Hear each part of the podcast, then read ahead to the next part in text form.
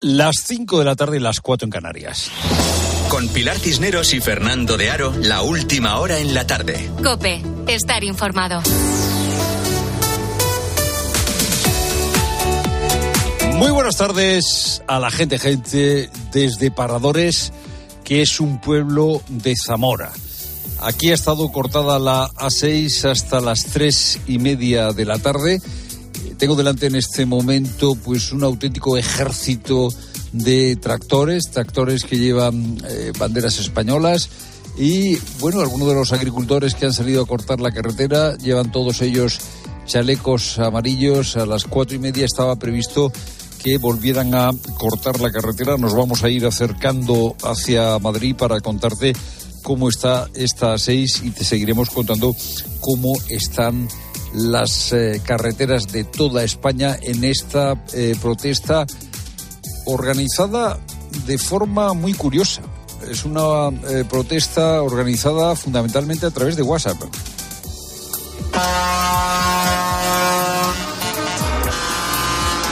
Desde esta mañana estamos hablando, estoy hablando con los que se han subido al tractor, los que han salido a cortar carreteras y casi todos me vienen a decir lo mismo que el campo se muere, que el campo está sometido a una competencia internacional que les hace mucho daño porque los productores de otros sitios pues no tienen las exigencias que tienen los productores europeos, que hay demasiada burocracia. Esta es una de las cosas que se repite, demasiada burocracia que si un papel por aquí, otro papel por allí, que ahora tenemos que registrar en un, en un libro digital el abono que echamos, los herbicidas, todo. Y, resulta, y todo eso, para lo único que nos repercute es para que nos quiten un 35%. Y todo burocrático, todo burocracia. Ahora tú tienes que tener contratado un abogado, un perito. Eh, la presidenta de la Comisión Europea, von der Leyen, ya ha respondido diciendo que va a suavizar la regulación de los fertilizantes. Claro, esta protesta se produce cuando faltan pocos meses para las elecciones europeas se ha producido en toda Europa. Según las encuestas, según las encuestas, en las elecciones europeas de junio va a haber un avance importante de, la izquierda. La derecha va a retroceder.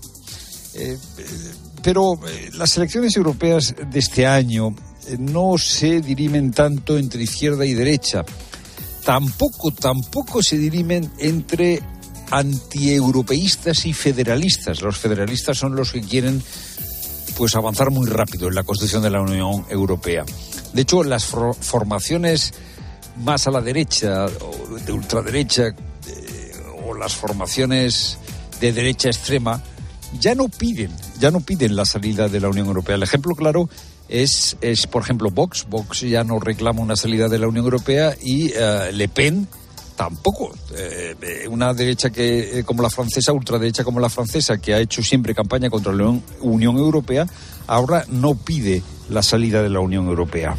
Je ne vais pas sortir de l'Union européenne.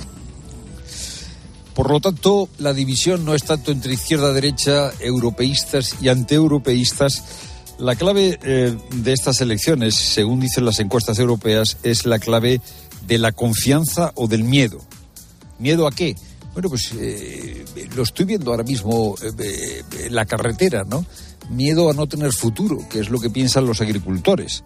Miedo a la guerra de Ucrania y a sus consecuencias. Miedo al cambio climático. Miedo a la inmigración. Miedo a las turbulencias económicas mundiales. Estas son las cosas que, según las encuestas, definen en este momento la, eh, convocatoria electoral de junio de este año. Es, es, es, así. Yo he estado hablando eh, durante toda la mañana con los agricultores. Unos me dicen, mira, yo soy podemita y no me importa que esto lo haya convocado Vox. Esto no tiene nada que ver con los partidos políticos. Los esquemas izquierda y derecha eh, pues tienden a, mm, si no borrarse, por lo menos a desdibujarse. Y sin embargo, el voto va a estar más determinado por eso por las turbulencias económicas mundiales, por la respuesta a la migración, por la respuesta al cambio climático, por la respuesta a la guerra de Ucrania. Y según se perciba como más amenaza o menor amenaza cada una de estas cuestiones, pues el voto irá orientado en una o en otra dirección. Sin duda, las protestas que estamos viviendo tienen que ver, bueno, con el miedo del sector eh, de los agricultores a no tener futuro. Es lo primero, no lo único, desde las seis tierras zamoranas. Buenas tardes de nuevo, Pilar Cineros. Buenas tardes, Fernando. Como estás contando, largas colas de tractores colapsan el tráfico en varios puntos de las carreteras españolas, con cortes en casi todas las autovías principales.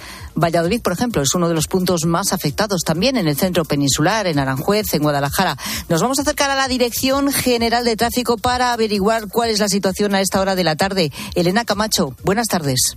Muy buenas tardes. ¿Qué tal? En estos momentos todavía muy pendientes de las movilizaciones agrícolas que cortan diferentes carreteras de nuestro país. Lo peor está en Castilla y León, Castilla-La Mancha, Andalucía y también en Extremadura. Destacamos en Castilla y León, en Segovia la 1 en Cerezo de Arriba en ambos sentidos, Ávila AP6 en Adanero, en Salamanca la 50 en Santa Martes de Tormes en ambas direcciones. En Castilla-La Mancha, la provincia de Toledo, en la 4 en Madrid de Josa, 42 en Illesca en ambos sentidos, también en Maqueda, en la A5 también en ambas direcciones en Ciudad Real y la A43 en Tomilloso de entrada y la A4 en Manzanares en ambos sentidos en Andalucía, cortada la 4 en Córdoba capital, también en Sevilla en la P4 en Los Palacios y Villafranca en ambos sentidos y la 4 en Carmona sentido San Fernando y ya en Extremadura en Badajoz en la 66 en la Almendralejo y A5 en Mérida capital y en Cáceres la 66 en Padrochano, todo ello en ambas direcciones.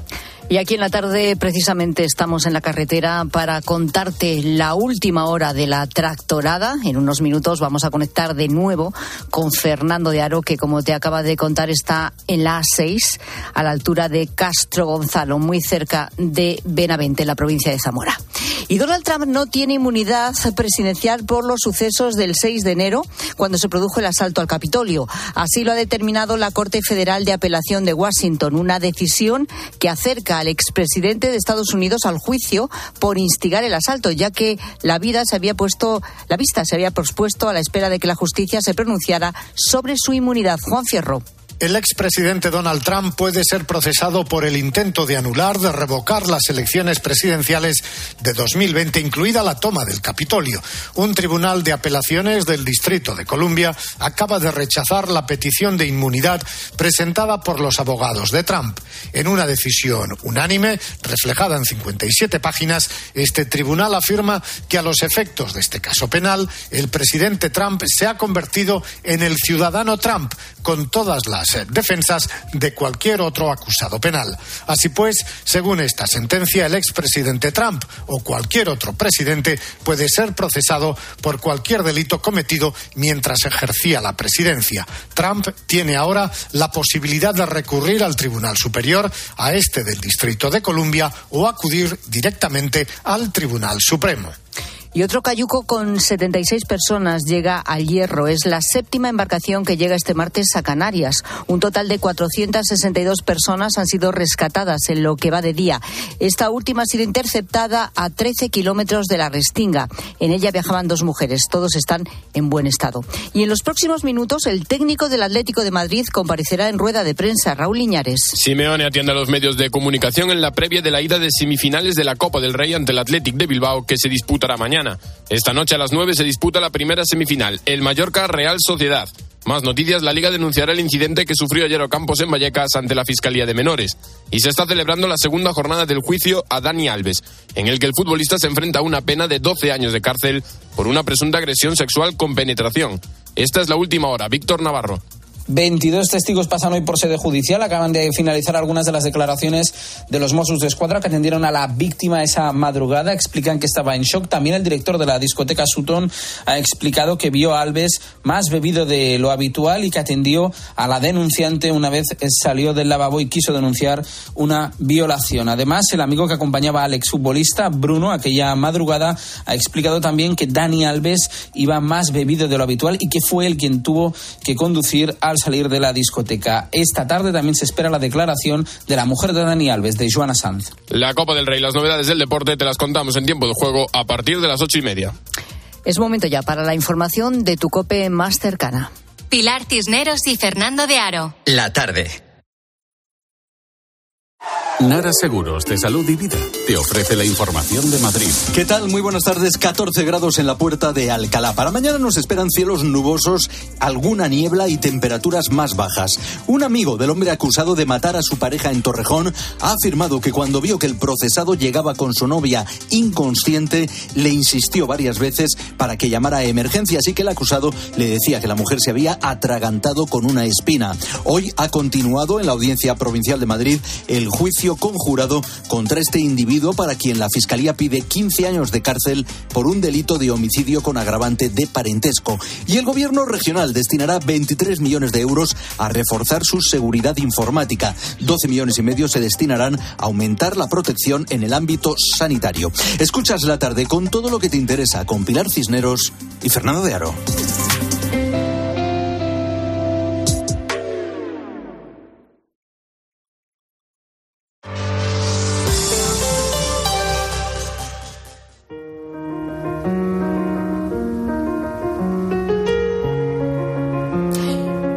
Las 5 y 11 minutos, hora menos en Canarias. Y ahora prepárate para hacer con nosotros, los de la tarde, una visita al Museo del Prado. Todos sabemos que es uno de los mejores museos de arte del mundo, pero además es un museo en el que en cada esquina te espera una sorpresa. Me estoy metiendo en lo que es la sala 49, es una sala dedicada a la pintura italiana del 16. Su representante más extraordinario es Rafael. Uno empieza a admirar los cuadros del gran maestro de la pintura italiana y en un rincón de esta sala, cerca de uno de esos cuadros de Rafael, llama la atención un caballete que hay ahí situado y una mujer menuda, rubia, que está pintando, pintando uno de esos cuadros del gran maestro. El cuadro en concreto que pinta es la Sagrada Familia con San Juanito, pero que se lo conoce popularmente como la Virgen de la Rosa. Es un óleo sobre lienzo del año 1517. Y esta mujer que está pintando, que está lo suyo, en este caballete en este rincón de esta sala 49 del Prado, el cuadro que está pintando es una auténtica maravilla. La copia que está haciendo. Porque ella se llama Rosa, Rosa Pérez, y es copista. Copista del Prado, y no solo copista del Prado, eres ahora mismo la decana de los copistas del Prado. ¿Cómo estás? Sí, hola, buenos días. Pues estoy muy bien, o buenas tardes, no sé cómo decirlo. Eh, estoy bien aquí trabajando tan a gusto en, en el ambiente que tengo, que es copiando a los grandes maestros, concretamente Rafael, que, que quieras que no. Es, el, es la primera copia que hago de Rafael, o sea que mm, le he tenido un poco como apartado porque me daba cierta respeto. ¿Y por qué? Mm, Pues no sé, mi forma de, de copiar es un poco más directa, más espontánea, entonces me llevo mejor con Velázquez o con, o con Rubens o incluso con, con Goya, me llevo fenomenalmente. Con Goya te llevas estupendamente bien. Muy bien. Me encantaría poder hacer las pinturas negras, pero es, la sala es muy oscura y entonces te dejas la vista allí, entonces pues esa no. Pero vamos, eh, que, que con Rafael lo veo que es es una pintura más delicada, más detallista y requiere un esfuerzo que espero que me salga, pero todavía me queda mucho recorrido que, por hacer. Eh, bueno, decía yo que eres la decana ahora mismo de los copistas del Prado, porque voy a decirlo, porque es que estás estupenda, tienes 80 años, madre mía, ¿no lo parece? Eh, yo creo que es el, el, chute de energía que me dan los cuadros.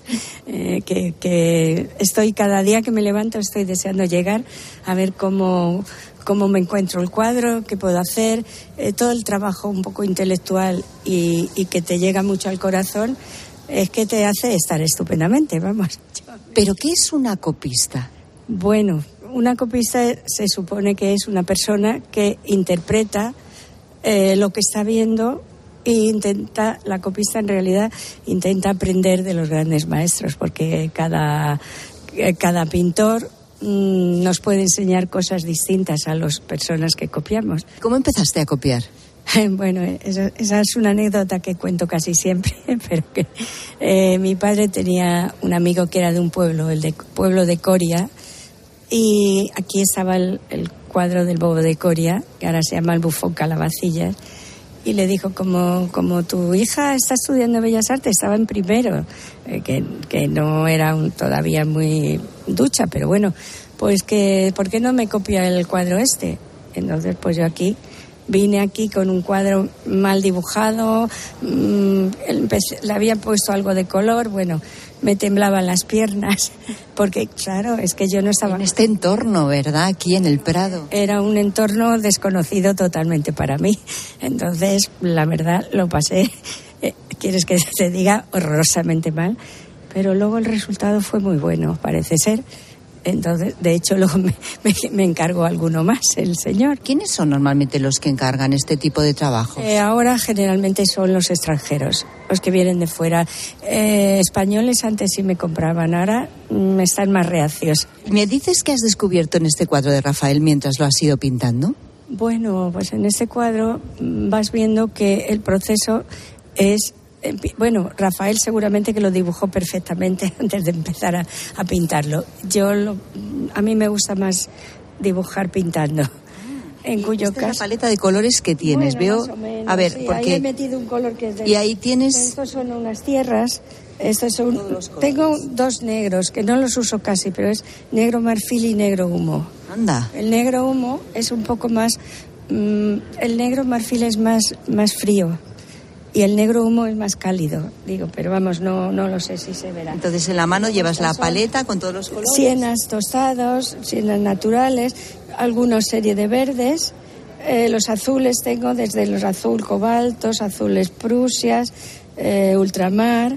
Aquí, bueno, la, las tierras son los ocres, eh, luego tengo algún rojo por aquí y luego los blancos. Eh, bueno, vamos a suponer que este fuera el color ¿Ves cómo es transparente? Sí. Entonces, ahí metes esa transparencia y a base de transparencias vas consiguiendo el color original. En vez de Qué una bueno. vez que ya empastas un Sí. poco, luego a Sí. base de- ¿En cuánto tiempo? ¿Cuánto tiempo tardas en copiar el cuadro? Eh, con hor- por hora sería como el equivalente como a tres meses de trabajo. Si cuento horas. Este cuadro ha tenido muchas interrupciones por unas causas o por otras. Entonces, mm, no tengo tantas horas. O sea, que tú te levantas por la mañana y dices, voy al trabajo, coges tus pinceles, tus colores y te vienes al Museo del Prado. De hecho, Pero qué privilegio. El conserje de mi, de mi finca, de mi casa, es una torre de 15 pisos y, es, eh, y le, digo, le digo, Pedro, me, me voy al trabajo. Me voy con mi, con mi caja que ahora la llevo en una mochila. Yo me siento feliz porque ya solamente el hecho de entrar, que a lo mejor vas andando y dirás, anda, si este cuadro no lo he visto. No, que no te habías fijado yo misma. Y, Pero y luego también este ambiente acompaña, ¿no? ¿Te gusta que haya gente joven viendo los cuadros o qué? Eh, A veces son un poco pesados. Siempre, siempre me hacen la misma pregunta.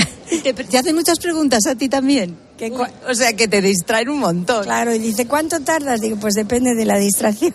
Si estoy en una sala donde hay mucha distracción, el cuadro se me puede hacer eterno.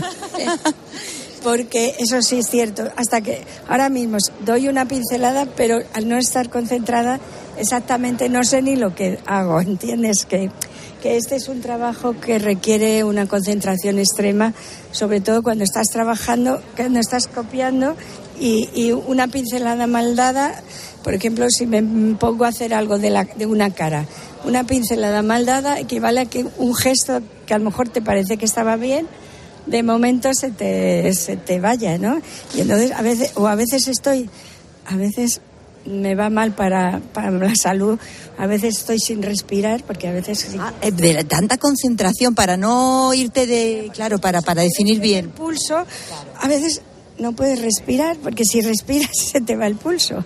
Y en tantos años de copista en el Prado, ¿has presenciado alguna anécdota, alguna cosa que te haya llama- llamado especialmente la atención de cosas que pasan en las salas?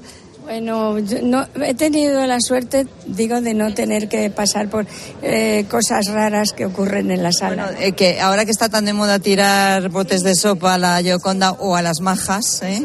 no lo veo. Pegarse en los marcos de las majas, ojalá que no lo tengas que ver, ¿no? A mí, desde luego, me parece un acto de salvajismo. Mm, si quieres hacer algo referente a algo, haz algo que no dañe a nadie. Eh, porque el otro mm, yo no lo entiendo, sinceramente. Se- la gente puede hablar y sus propuestas las puede hacer, pero no de esa manera. No, hasta ahí no llega mi, mi modernismo. Quiero decir, no, no lo entiendo. Oye, Rosa, ¿hasta cuándo piensas seguir viniendo al Prado a hacer tu trabajo? Pues mira, yo mientras que pueda, sobre todo intelectualmente, que tenga la cabeza muy, muy segura y muy firme. En el momento que yo vea que titubeo, soy, tengo una autocrítica enorme para mí. Entonces yo sé hasta dónde. Cuando vea que lo que hago ya no es lo mismo, si veo que pierdo calidad, me retiro y me, me buscaré. Estoy empezando a aprender, quiero aprender dibujo por ordenador. ¿En serio? Sí, porque es una cosa que la puedo hacer, y, pero me tengo que comprar un iPad o no sé qué me han dicho. Pero estás dispuesta a aprender. Yo creo que la vida hasta que te mueras, el que no quiere aprender está muerto ya. Pienso yo. En esta vida es un aprendizaje siempre que sea de tu gusto, claro. ¿Qué estás descubriendo de Rafael pintando este cuadro, copiando este cuadro? Pues mira, siempre cuando copio a un pintor nuevo me doy cuenta lo buenos que eran. que si están en los museos es por algo. ¿eh? Entiendo que son dignos mm, de- de- del sitio donde están y que la gente los valore. Y los, y los valore como merecen. Cuando termines el cuadro, si alguien te lo quiere comprar, ¿cuánto costaría? Pues este, unas 6.000 euros, más o menos. Digo, Sí, traba- terminado unos 6.000. digo en, en un precio razonable, ¿no? ¿Un copista, una copista firma sus cuadros? ¿Las copias? Por detrás siempre. Pongo, por ejemplo, en este detrás pongo, eh, pongo el título de cuadro de Rafael, la, la Virgen de la Rosa, copiado por Pérez Valero. Yo no me llamo Rosa Pérez, solo Tú firmas Pérez Valero. Valero. ¿eh? Y el año. Ha sido una gozada, es una gozada ver los cuadros y ver este cuadro que estás copiando a través de tus ojos y de tu entusiasmo y de tu emoción. Es una manera totalmente distinta, desde luego, de ver la pintura y nos ha encantado compartirlo. Me alegro que, que os haya gustado. ¿Te has fijado que además, eh, por supuesto, el arte de Rafael genera expectación, pero lo que tú haces también todo el mundo se queda Eh, sí, sí. a tu cuadro? De hecho, vienen a veces y me, y me han pedido una tarjeta solo para decirme que se han emocionado de verme pintar. Yo, como no me veo, no sé, no sé lo que hago. Eso es muy bonito. Pues sí, y, que, y me dicen que el cuadro está vivo, que respira amor, que seguramente que es donde suelto. La verdad, me enamoro de los cuadros que pinto. Eso es la verdad. Desde luego, te vamos a dejar ya que sigas, Rosa, porque es que ya te hemos quitado muchísimo tiempo, ¿eh? Bueno, pues nada, y ahora ya me pongo a, a lo mío. Voy a seguir por donde estaba, por aquí, por esta zona. Tengo, La zona de los ocres y marrones. me- y me falta la, la cruz que tiene San Juanito, que la he tenido que borrar porque estaba mal dibujada. Pero bueno, para eso tengo mucha, necesita mucha concentración. Pues dejamos ya que te concentres. Vale. Gracias, ha sido un placer. Hasta luego.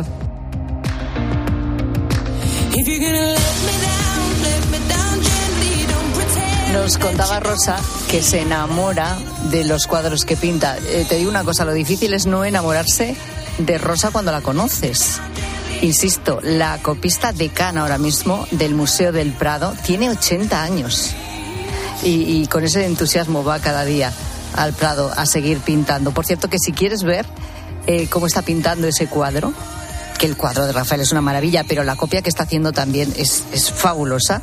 Hemos puesto algunas fotos en, en nuestras redes sociales. En arroba la tarde cope, por ejemplo, puedes, puedes ver esa copia que está haciendo Rosa de ese cuadro en el, en el Museo del Prado. Bueno, son las 5 y 24 minutos. En unos instantes volvemos a la carretera porque Fernando continúa en la 6, donde los agricultores eh, siguen, eh, bueno, pues con la tractorada, cortando también en diferentes tramos esta gran autovía, como está ocurriendo en otras muchas, ¿no? Y por eso te estamos informando eh, cada hora de cómo siguen, eh, bueno, esas tractoradas, ese tráfico. Te decía antes que también eh, te iba a informar de cuáles eran las movilizaciones previstas. A ver, esto es lo previsto en un principio. Otra cosa es que se cumpla tal cual. Eh, la asociación que ha organizado la protesta de hoy, Unión de Uniones, ha convocado jornada de protestas también para mañana, miércoles día 7 de febrero. Claro, que en principio solamente se convocaba en unos puntos muy concretos, en León y en Castellón. ¿Qué pasa? Que la de hoy también estaba eh, programada para unos sitios muy concretos que eran tres o cuatro. Sin embargo, como hemos comprobado, pues se ha distribuido esos cortes y esas tractoradas por toda España. Así que realmente no sabemos lo que puede ocurrir mañana. Y luego ya los días eh, jueves 8 de febrero y viernes 9 de febrero, aquí sí ya convocan las eh, asociaciones de agricultores como las importantes, ¿no? Las que conocemos de siempre, por decirlo así, las oficiales, que son Asaja, COAG y UPA. También en principio eh, estaba previsto los cortes o, las tractoradas en puntos concretos. Por ejemplo, el jueves 8 de febrero, en principio, iban a salir los agricultores de Ávila, de Salamanca, de Ciudad Real y de Huesca. Y el viernes 9 de febrero, pues los agricultores de Zamora, de Bilbao y Extremadura. Como digo, convocados en este caso por las asociaciones Asaja, COAC y UPA.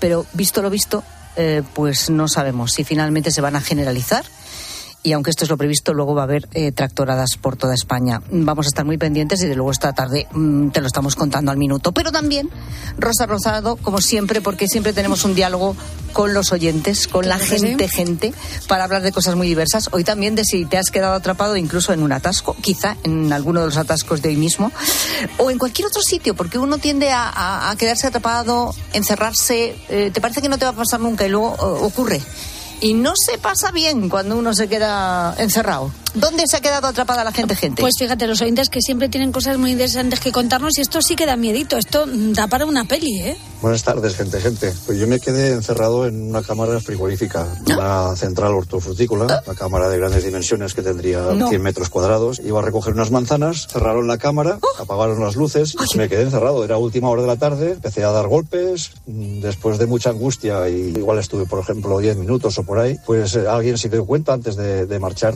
y me abrió Tenga en cuenta que la, temperatura entre 2 y 3 eh, grados. No sé lo que hubiera podido pasar. Esto es una película de terror. Por eso te digo, veranito, manga corta, 2, 3 grados, la cámara no, frigorífica. Que, que, por la mañana estás ahí hecho un churro. Pero claro, es que dices, no, bueno, a lo mejor ibas. ¿Qué pasa? Pues no reís, pues hecho un cubito gigante, pero a ver cómo vas a estar. Es difícil sobrevivir en una cámara frigorífica toda la, Esto mejor toda la noche. Mm. Y estaba pensando que es que dices, bueno, a lo mejor entraste con el móvil, pero seguro que no hay cobertura. No, y no. hay Eso es coberturas ni había móviles en aquella época. Bueno, en aquella época menos. Claro. No, no, pero esto es una pesadilla, quedarte encerrado en una cámara frigorífica, por favor. Además, es que 100 metros cuadrados, o sea. Mm, da, igual, que sea grande o pequeña. Puede que te quedes ahí para siempre y no te encuentren. Fíjate lo que te digo. Qué cosas. ¿eh? Bueno, este oyente nos cuenta el sitio más raro en el que se ha quedado encerrado. Hola, buenas tardes. Me he hartado de una sobredosis de conocimiento en una biblioteca en el pueblo de Cartes, en Cantabria, que la tenían arriba, la salita de ordenadores. Iba todos los días cuando aquello pues a buscar trabajo y en fin, la chica se olvidó de mí, empezaron a apagar las luces, un portazo, bajo para abajo, no veo a nadie, subo por arriba otra vez y ahí me dejaron encerrado. Al minuto ya se saltó la alarma y yo abriendo la ventana más fumar la cabezuca, oye que estoy aquí yo. Muchas gracias, saludo. Oye, pero de todas formas, de los muchos sitios en los que te puedes quedar encerrado, este es de los mejores. Ojo, en una biblioteca, aburrirte no te vas a aburrir, puedes pasar hambre, eso sí, si no van a buscar. Bueno, tampoco tienes luz para leer. Mujer, ¿por qué no vas a tener luz? Porque se apagan las luces y apaga todo y se va la gente y te quedas ahí. Pues no sé, alguna luz o, linterna encontraré para seguir leyendo. Mm. No me parece mal sitio siempre que haya baño. Yo si no hay baño no me quedo, ¿eh? Me da igual la biblioteca o lo que sea. Para mí tiene que haber baño, eso es imprescindible. El resto ya, mira, ya pasaré hambre. Y con los libros, pues vas tirando, te distraes. Bueno, ¿dónde te has quedado encerrado o atrapado? ¿Eh? Queremos que nos lo cuentes. ¿Dónde? En arroba la tarde cope, facebook.com barra la tarde cope, notas de voz al WhatsApp de la tarde 607 15 06 02. Y en unos instantes comprobamos dónde está ahora mismo un equipo de la tarde con Fernando de Aro al frente, en medio de una tractorada en la provincia de Zamora, en la 6.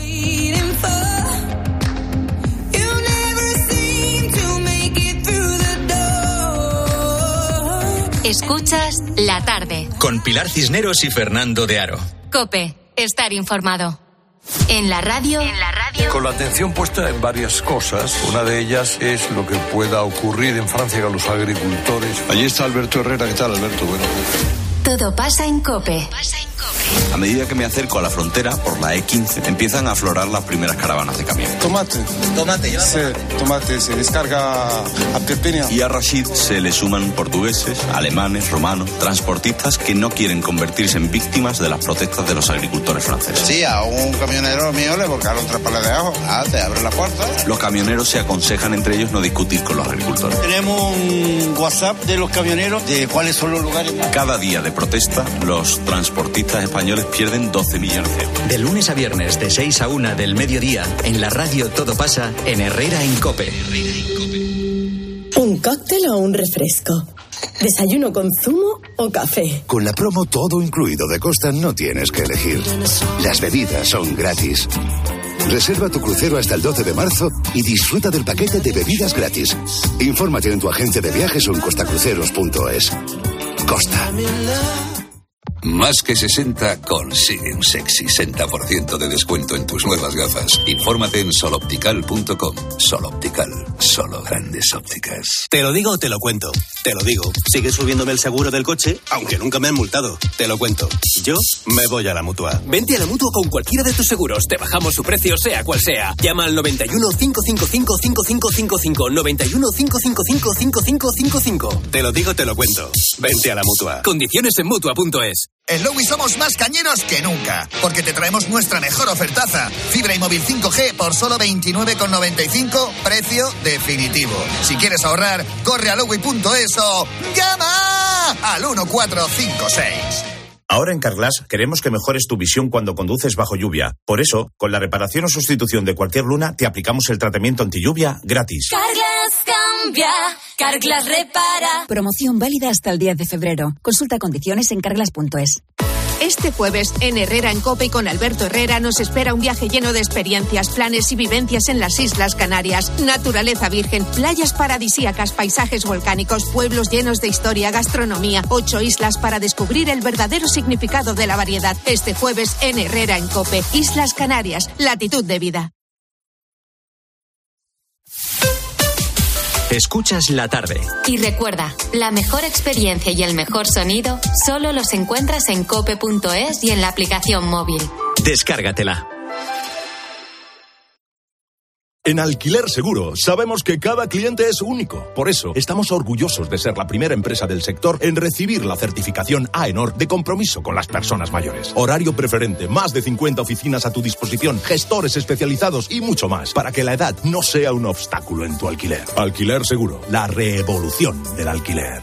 Aprovecha que este febrero tiene 29 días para disfrutar los Fiat Pro Days y redescubre la nueva gama Fiat Professional completamente renovada, con más tecnología, seguridad y unas ofertas únicas.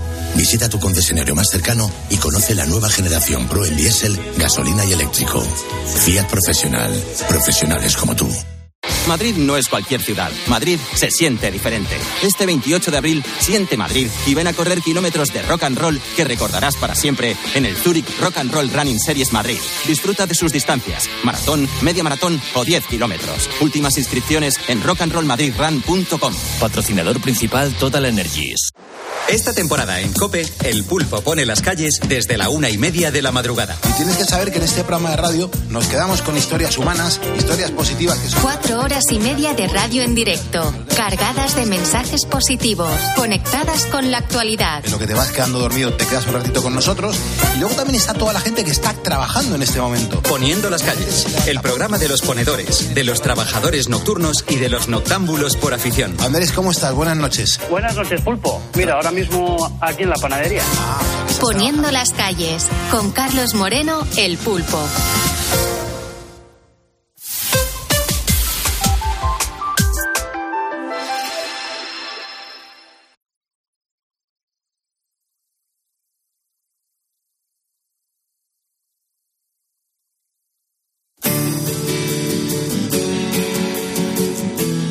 Escuchas la tarde. Con Pilar Cisneros y Fernando de Aro. Cope, estar informado.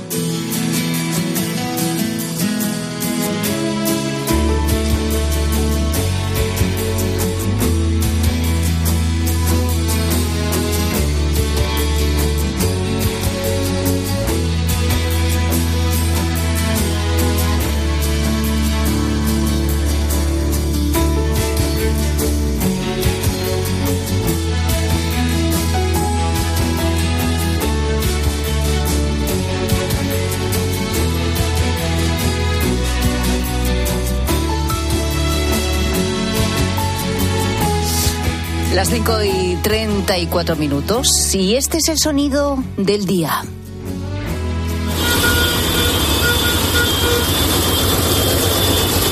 Y es que la tarde de COPE está hoy junto a los cientos de agricultores que se han lanzado a las carreteras de media España, también en Zamora. Los primeros cortes, eh, esta misma mañana se los encontraba Fernando de Aro en Puebla de Sanabria. Allí, además, se ha subido al tractor de Alberto. ¿Me puedo montar contigo en el tractor? Pero por otro lado. Por el otro lado, voy, subo.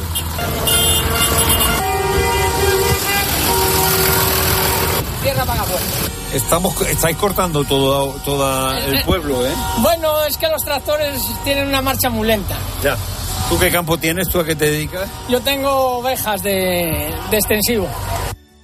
Bueno, eh, ovejas, porque también hay ganaderos, claro, en estas protestas. Y una de las cosas que le contaba Fernando es que la convocatoria le había llegado por WhatsApp. Me dices que igual la convocatoria es política, de alguien que quiere... Sí, seguramente, pero es que llega un punto que ya hay que agarrarse a un clavo ardiendo. O sea, cualquiera que nos quiera echar una mano, aunque quiera sacar rédito político o lo que sea, a nosotros ya nos viene bien cualquier cosa. Tú estás dispuesto a cualquier cosa. Sí, sí, sí. Esto yo sé que viene de... ¿De, ¿De quién? ¿De Vox? Puede ser. Y yo soy podemita del todo y aquí estoy con mi tractor, o sea que... Pero Alberto hablaba sobre todo de la excesiva burocracia. Piden que se reduzca. Y también otras reivindicaciones que piden a Europa. Ah, Hacen un- una PAC, una política agraria comunitaria, que no, no, no vale para nada. O sea, la rotación de cultivos en España nos, nos, nos machaca. ¿Por ¿Lo qué? del barbecho o qué? Por- El barbecho muchas veces hay que dejarlo, pero la rotación de cultivos, de tener que hacer cinco cultivos, si a mí se me da bien el maíz, ¿por qué tengo que sembrar otra cosa? Ya. ¿Sabes? Y el tema de los fertilizantes. Exigimos que lo que se importe nos venga a las mismas condiciones. Bueno, aquí está hablando Alberto de algunas de las reivindicaciones. ¿Cuáles son los problemas? ¿Qué piden los agricultores que están saliendo a la calle con sus tractores? Bueno, piden para empezar que se rebajen las exigencias de la nueva PAC, una PAC, la Política Agraria Común, que fue reformada en el año 2021 y que les ha traído consigo más problemas que soluciones. ¿Qué problemas? Bueno, pues unas exigencias mucho más estrictas en la producción, motivado por las nuevas eh, imposiciones medioambientales por parte de la Unión Europea, que requiere Primero, más burocracia, mucho más papeleo y además más costes de, producción. Por ejemplo, es lo que pasa con la utilización de los productos fitosanitarios que están regulados por la Unión Europea. ¿Qué son los productos fitosanitarios? Eh, lo decía yo antes, para que nos entendamos, son los antiguos venenos, que ahora, por supuesto, han cambiado mucho, ahora son totalmente naturales y, claro, están sujetos a unas eh, restricciones muy, muy importantes por parte de la Unión Europea, que son los únicos que pueden utilizar en el campo español y comunitario.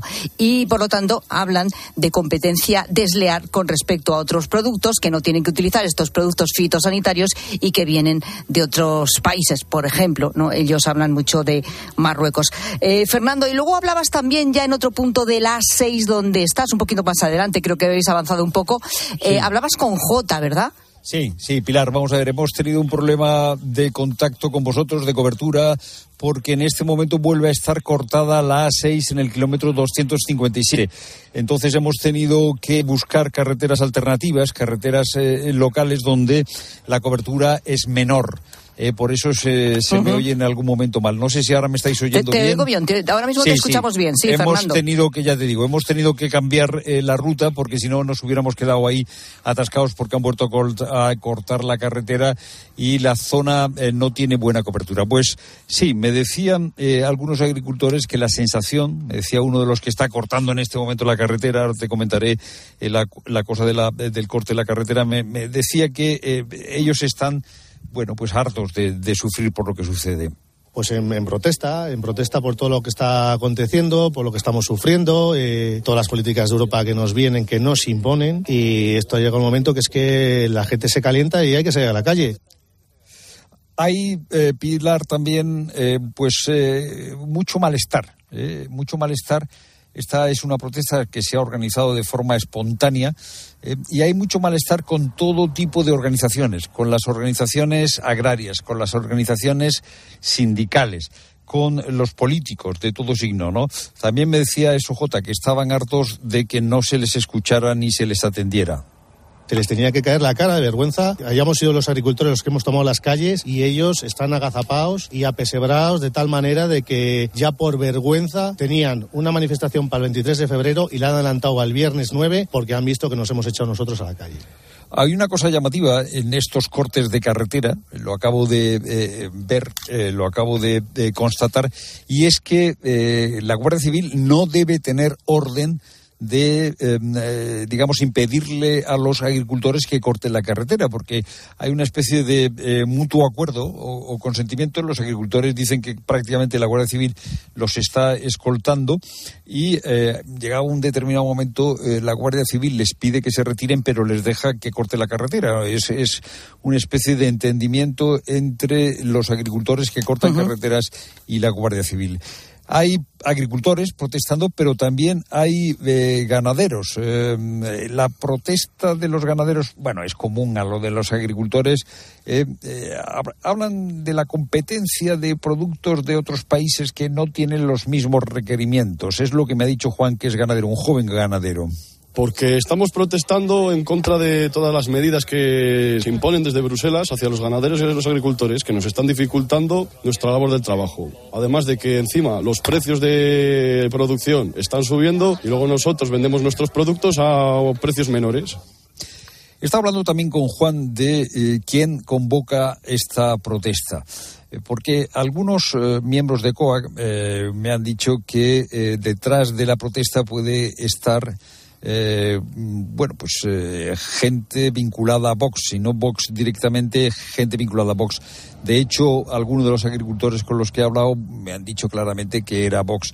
Eh, en realidad, Vox oficialmente se ha, digamos, se ha desmarcado de esta convocatoria y me decía Juan que, que, la convocatoria es suya, que la convocatoria es de la gente, que, que esto es una especie de hartazgo que no necesita eh, que haya organizaciones detrás, simplemente es un malestar eh, que eh, ha estallado en este momento. Aquí ningún partido tiene nada que ver. Estamos. ¿Los sindicatos? Tampoco. En las organizaciones agrarias tradicionales, la COAC, Asaja, no eran muy partidarios de esta manifestación. Bueno, eso mismo. Aquí dice un compañero que están comprados. No sé si estarán comprados o no, pero tendrían que estar aquí con nosotros apoyándonos. Bueno, pues eh, críticas a las organizaciones más tradicionales. Y eh, Juan, con el que he estado hablando, es un ganadero muy joven. Vamos, yo no, creo que tuviese 25 años, no le he preguntado la edad. Y el sentimiento, el sentimiento es el sentimiento que tantas veces hemos contado aquí eh, en la tarde de la gente del campo, ¿no? El sentimiento es que, eh, eh, bueno, los pueblos se vacían, la explotación agrícola cada vez es menos rentable, la sequía lo hace todavía más difícil, la burocracia de Bruselas obliga a hacer muchos papeles y la sensación, porque yo creo que esta protesta tiene mucho que ver con una sensación, con un estado emotivo, con una situación, digamos, de, eh, de cansancio y de desesperanza, ¿no? Juan me decía, no hay futuro. Como siga así la cosa, me da a mí que esto va a quedar vacío de aquí a unos años. Y luego mucha crítica eh, hemos escuchado y seguimos escuchando a la cuestión de eh, los productos que llegan de fuera. Esto ha sido una constante de la protesta eh, no solo en España, también en Francia y en otros países, ¿no? la llamada competencia desleal y sobre todo la no exigencia a los productos que vienen de fuera de los mismos requisitos o de que los agricultores de fuera eh, cumplan con los protocolos que sí se le exigen a los agricultores europeos. Hay que recordar que una de las, eh, de las eh, cuestiones que más en Francia, por ejemplo, han sido objeto de protesta ha sido el posible acuerdo con Mercosur. Hay que recordar que Macron lo que hizo fue anunciar que ese acuerdo con Mercosur, acuerdo unilateral para comprar eh, productos agrícolas a, la región de América Latina eh, del Cono Sur, pues que eso no se iba a aplicar. Bueno, pues eso ese, ese estado de malestar eh, por lo que llega de fuera, que se produce con más facilidad de lo que se produce dentro, es también una de las constantes y de lo que he oído, o sea, es una de las protestas que he oído eh, hoy durante toda la mañana y parte de la tarde. Bueno, pues sí, son las cuestiones que están planteando los agricultores, también los ganaderos, y lo están haciendo eh, sacando los tractores a las carreteras y cortando directamente esas carreteras durante horas. Entonces, en este momento, eh, Fernando, la carretera, la autovía, eh, recordemos que es la 6 cortada de nuevo y os han dicho qué van a hacer, van a abrir, no van a abrir. Bueno, es que es que eh, el corte sabes cuándo empieza, no sabes cuándo acaba eh, y tampoco sé muy bien si, eh, digamos, esta hemos intentado, estoy intentando, estamos intentando el equipo de la tarde utilizando carreteras secundarias llegar a un punto de la autovía más adelante. No sé si cuando salgamos, nos faltan 10 kilómetros, nos encontraremos con la autovía eh, por la que se puede circular. Eh, bueno, cuando cortan la carretera eh, se forma, porque lo hemos vivido Urbano y yo, que ya lo hemos contado, que hemos andado durante casi una hora por el Arcén, se forma una cola de camiones grandísima. Lo sorprendente y lo llamativo de Pilar es que mientras íbamos andando por el Arcén, eh, bueno, algunos eh, te daban, me daban recuerdos para ti, no que sean familiares, sino que eh, aquí en Zamora, no sé qué has hecho, pero nos escucha. Hombre, a lo mejor es porque, porque he nacido ahí, a lo mejor algo tiene que ver, ¿no? En Maide, completamente. Sí, muy buenas tardes a la gente, gente, nos iban diciendo los transportistas, pero no hay, fíjate que a mí me sorprende, no hay una especie de. No hay un estado de cabreo. De cabreo no, no, no, la gente aguanta y, ojo, ojo que el parón es de cuidado. Es ¿eh? tremendo. O sea, que hay, eh, mm, en principio, luego ya si esto se sucede varios días, hay este y solidaridad, por lo que veo, con las protestas de los, Al menos aquí, en Zamora, agricultores. no sé si en otro punto, eh, también es verdad que los transportistas también en algún momento han protestado ellos.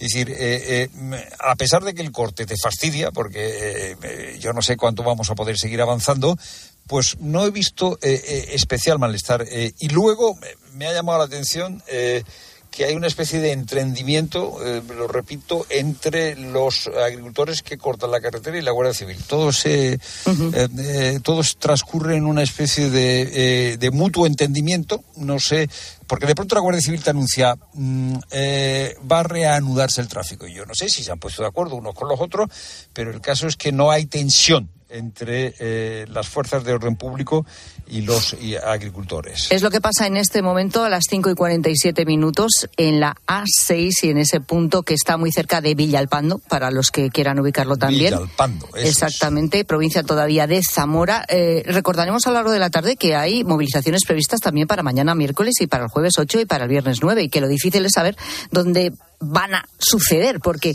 aunque en principio estaban eh, determinadas en determinadas localidades o provincias, pues ya vemos que con la de hoy, pues al final se ha generalizado. Fernando, dentro de un rato, si quieres, bueno, sí, voy a ver si hemos llegado, ahora llegamos a Villalpando a ver qué nos encontramos. A ver qué os encontráis y nos vas contando. Gracias, Fernando. Venga.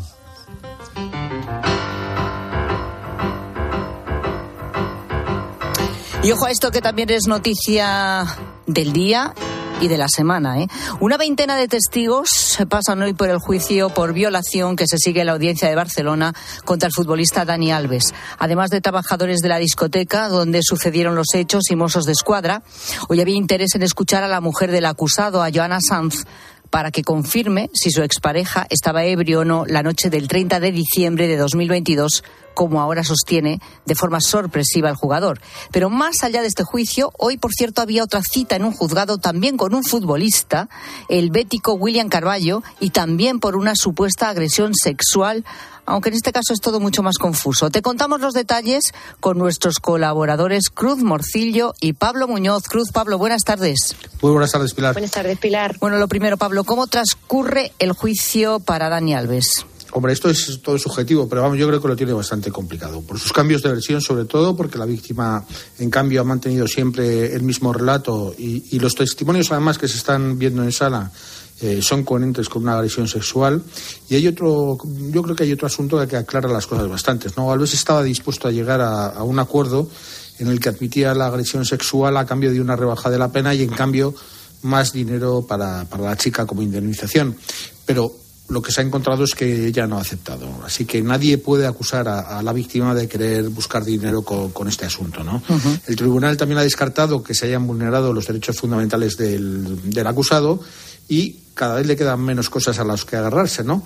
Los testimonios, como te decía antes, y ahora entraremos en ello, tampoco les están ayudando en nada. Cruz, ¿y qué es lo más destacado de esta segunda jornada? Pues acaba, ha empezado hace un ratito, a las 3 de la tarde, que es una hora muy sorprendente para empezar una jornada de juicio. Y lo más destacable son los testimonios de los Mossos que estuvieron con ella esa madrugada. El primero que llegó a la discoteca tras la alerta por la violación, por una violación, encontró a la víctima en shock, es lo que ha dicho, y antes de ir llamó a sus mandos por la relevancia pública del presunto autor, porque le dijeron quién podía estar detrás, ¿no? Según ha contado este agente, eh, la víctima estaba en shock y no podía dar muchos más detalles porque se ponía a llorar todo el tiempo, que coincide con lo que contaron ayer su amiga y su prima, ¿no? Esto es lo que ha relatado el agente y ha corroborado, ha corroborado igual que casi todos los testigos que no quería denunciar por miedo a que no la creyesen. Ella estaba obsesionada con que no la iban a creer. Lo que ha dicho es que tuvieron que calmarla, que tuvieron que decirle que ella no era culpable de nada y que denunciar era lo más lógico, ¿no? Otra gente de la Unidad Central de Agresiones Sexuales de los Mossos que han acompañado a la, a la víctima, a la, a la, chica desde el principio, ha, ha apuntado esa misma versión, que ella no quería denunciar, que tenía terror sobre todo a que se supiera su nombre y miedo de que no la creyeran, ¿no? Solo dio el paso porque se publicó, acordaos, se lo publicó además en nuestra compañera de ABC Barcelona, cuando se publicó en los medios, ¿no? Y ha añadido que la, que la víctima se derrumbó no una, sino varias veces durante su declaración y que las cámaras de seguridad, que las imágenes se han visto también esta tarde, corroboran ese relato. Eh, la irrupción en la vista oral de Joana Sanz, como sabemos la mujer o exmujer, no sé, de Dani Alves, eh, eh, Pablo, ¿puede alterar el sentido del veredicto? En mi opinión, poco. En mi opinión, poco porque el que estuviera ebrio es un asunto que solo ha introducido Dani Alves en el último momento, ¿no? Hay que recordar que al principio el, futbolista dejaba incluso que conociese a la chica y a partir de ahí lo único que ha hecho es dar bandazos. Hasta en cinco ocasiones ha cambiado, ¿no? De, de, versión. También le he intentado, es verdad, hoy le he intentado ayudar a su amigo Bruno, que es el que estaba con él aquella noche, y dice que se fueron del local porque habían bebido mucho en concreto cuatro botellas de vino. Es lo que hice, y luego varias copas en un local distinto al, al Sutton, que luego habían ido a la discoteca, y además ha contado que la denunciante y Alves, pues que bailaban con actitud respetuosa, sensual, pero respetuosa, muy juntos, ha dicho, y que las tres amigas estuvieron cómodas en todo momento.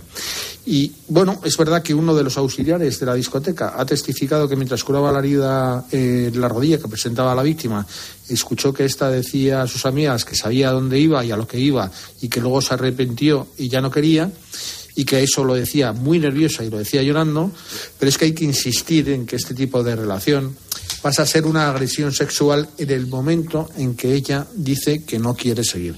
Esta es la clave. lo que haya pasado fuera, de, fuera del cuarto de baño da exactamente igual. una vez dentro, si tú, cualquier mujer o cualquier hombre, se niega a seguir con esa relación, todo lo que pase de eso es una agresión sexual. Claro, ahí está la clave del consentimiento, ¿no? De la que tanto hemos hablado y creo que tanto hemos aprendido en los últimos tiempos.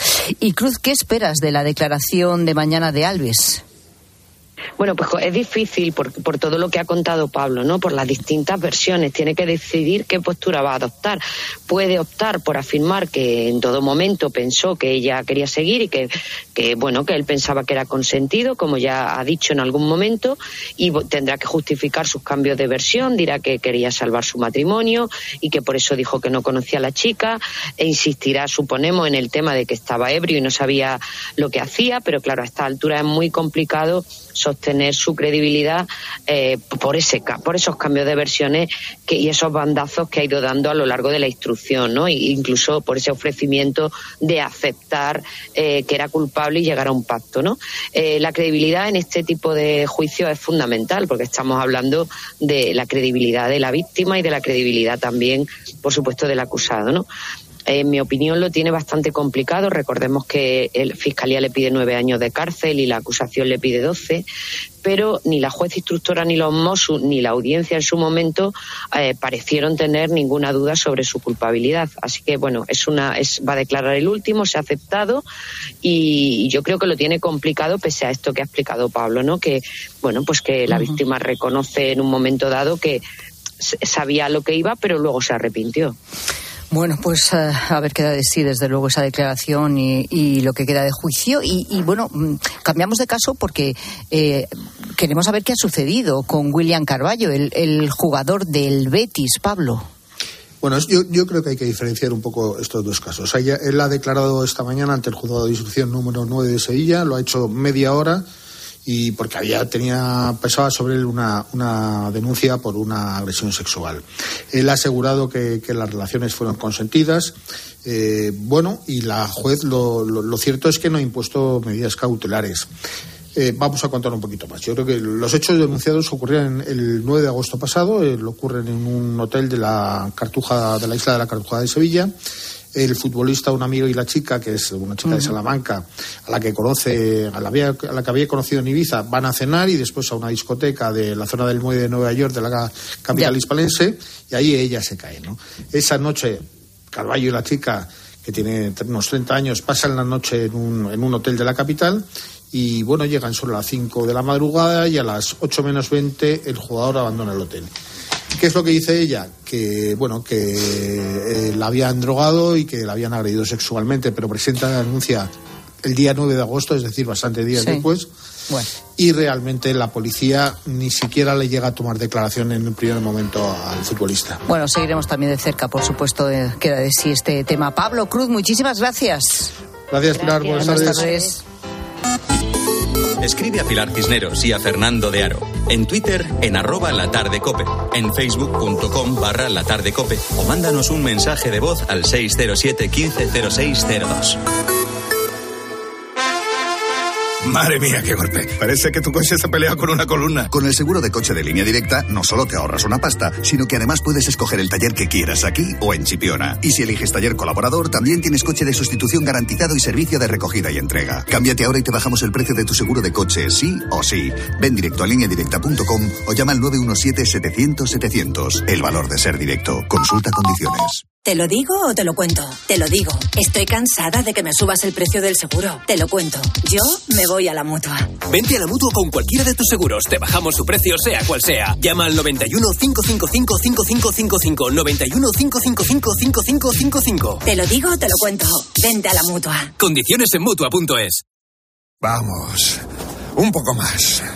Ya casi estamos conseguido. Tras la cuesta de enero, llega un febrero de oportunidades con los 10 días Nissan. Ven a tu concesionario Nissan del 2 al 13 de febrero y aprovecha las mejores ofertas para estrenar un Nissan con entrega inmediata. ¡Corre que se acaban! Descubre la belleza del Mediterráneo, las islas griegas o el norte de Europa con MSC Cruceros y viajes El Corte Inglés. Embarca desde puertos españoles o si lo prefieres vuela desde Madrid o Barcelona. Disfruta de ocho días en todo incluido desde 659 euros. Consulta condiciones en viajes El Corte Inglés. MSC Cruceros, un viaje hacia la belleza. A los que no marcáis la casilla de la iglesia en la declaración de la renta. Nos encantaría enseñaros la labor social y espiritual que realizamos, pero en un anuncio de 20 segundos es imposible. Por eso os invitamos a un viaje, para que lo podáis ver con vuestros propios ojos. Reserva tu plaza en unviajeportantos.es.